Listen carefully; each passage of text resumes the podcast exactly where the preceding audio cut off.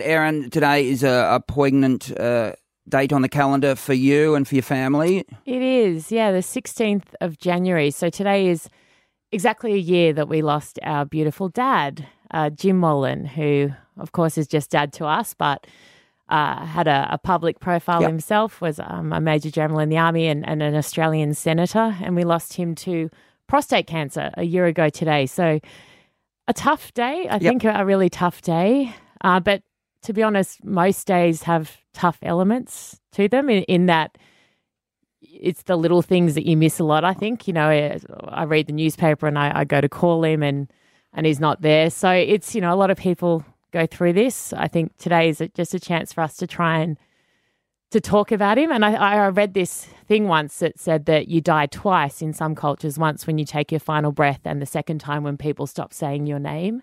Yep. So I I like to talk about dad a lot, and this is just a, a little chance for me to take a, a selfish minute and just yeah, remind people that he was incredible, that we miss him, that he did a lot of good for this country. And I think that's the, the key point here that he dedicated his entire life uh, to serving this country overseas in battlefields during wars.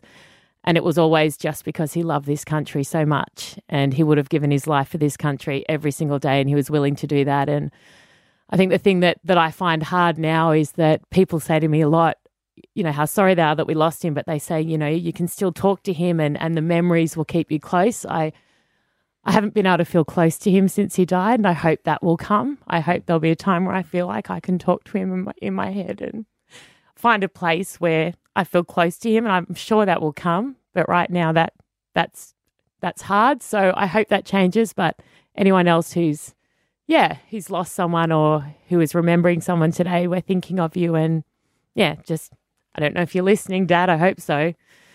You'd assume he would be right up yeah, there. like he, if he's he was a listener. We appreciate the fact that he was a big listener. Two GB yep. guy. No, no, he was. He was all over it. he, he, did like two GB, but he loved us. He was a contributor to our show. He was Very indeed. So. so, Dad, if you are listening, it still bloody hurts every day, but we're trying for you. We love you and we miss you. You know, I only had a, a few moments with him, but I remember when we went to to Parliament House, and yes. I just remember how well he treated everyone. Remember uh, those security yeah. staff yeah. that came over and just said, "Your dad is the nicest to everyone," and yeah. and some of them said, "We vote Labor, we vote Greens," but he is the nicest to all of us of anyone here, and that's the kind of man that he was. So, yeah, a yeah. legend, uh, Jim at Molan. So yeah. uh, good you on you. You can be nice to a Greens voter, and that is really saying something. That would be laughing at yeah, that right now.